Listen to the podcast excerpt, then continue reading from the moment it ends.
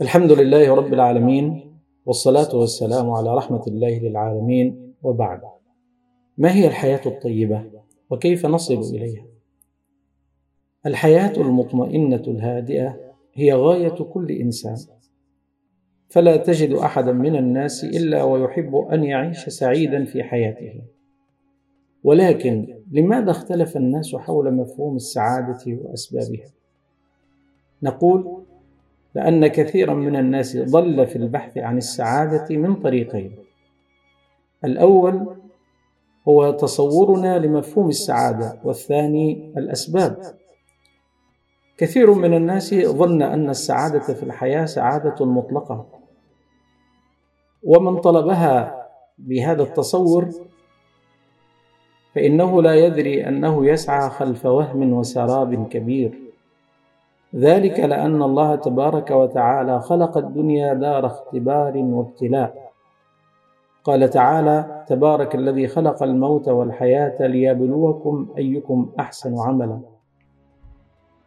وفي الحقيقة لا توجد سعادة حقيقية كاملة إلا في الجنة كما قال تعالى وأما الذين سعدوا ففي الجنة خالدين فيها ما دامت السماوات والأرض إلا ما شاء ربك عطاء غير مجذوذ. وحينما نحصر السعادة في الجانب المادي فقد ضللنا الطريق أيضا. والدليل على ذلك أن الحضارة المعاصرة وفرت للإنسان من الرفاهية ما كان قاصرا على الملوك قديما. ومع ذلك زادت المتاعب الروحية والقلق النفسي والاكتئاب وارتفعت معدلات الانتحار حول العالم.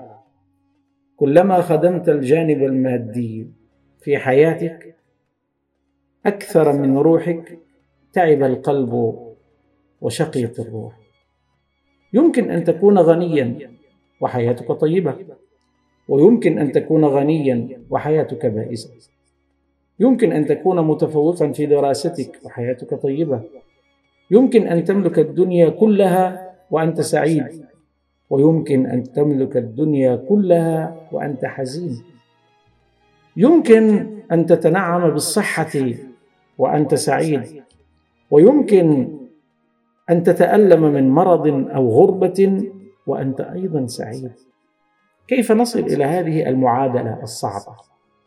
يقول الله تبارك وتعالى من عمل صالحا من ذكر أو أنثى وهو مؤمن فلنحيينه حياة طيبة ولنجزينهم أجرهم بأحسن ما كانوا يعملون.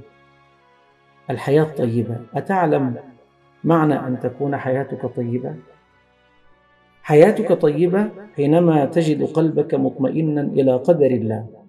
حينما تشعر بالرضا عن الله تعالى حينما لا تشغل عقلك طويلا بالمستقبل وما يخفيه عنا حينما تكون صابرا على ابتلاء الله تعالى لك حينما تكون ممتلئا بالأمل ولا يعرف اليأس إلى قلبك طريقا. قال صلى الله عليه وسلم عجبا لأمر المؤمن إن أمره كله خير إن أصابته سراء شكر فكان خيرا له وإن أصابته ضراء صبر فكان خيرا له ولا يكون ذلك إلا للمؤمن أتريد أن تكون حياتك طيبة؟ عليك أن تؤمن بأن قيمة الحياة الحقيقية حينما تكون طريقا إلى الحياة الأبدية في الآخرة قيمة هذه الدنيا حينما نعمرها كما أمرنا الله تعالى هو أنشأكم من الأرض واستعمركم فيها أي طلب منكم أن تعمروا هذه الأرض تعمروها بالعلم بالإيمان بالعمل بالإنتاج بالمحافظة عليها. قيمة هذه الحياة حينما تعيشها لهدف عظيم ورسالة نبيلة وغاية جليلة وما خلقت الجن والإنس إلا ليعبدون. حينما تعيش. لتكون سببا في إسعاد الناس من حولك. تعين الضعيف وتغيث الملهوف وتطعم الجائع وتساعد الفقير وتعين المظلوم. حينما تكون صاحب مبدأ وخلق قويم فتكافح من أجل حقوق الناس من أجل المظلومين والضعفاء. حينما تعيش هموم الآخرين وتنسى قليلا همومك ومشكلاتك لن يتركك الله سبحانه وتعالى لهمك. فالله أكرم من أن يجمع عليك همك وهم الآخرين. من جعل همه هما واحدا كفاه الله هموم الدنيا والآخرة. كما قال النبي صلى الله عليه وسلم من كانت الآخرة همه جعل الله غناه في قلبه وجمع له شمله وأتته الدنيا وهي راغمة.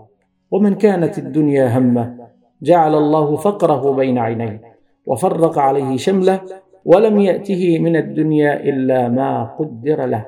خذ من الدنيا ما تشاء واجمع منها ما تحب على ألا تطغيك على ألا تنسيك ربك ودينك وآخرتك. فكن في الدنيا وعينك وقلبك على الآخرة. قال تعالى وابتغ فيما آتاك الله الدار الآخرة.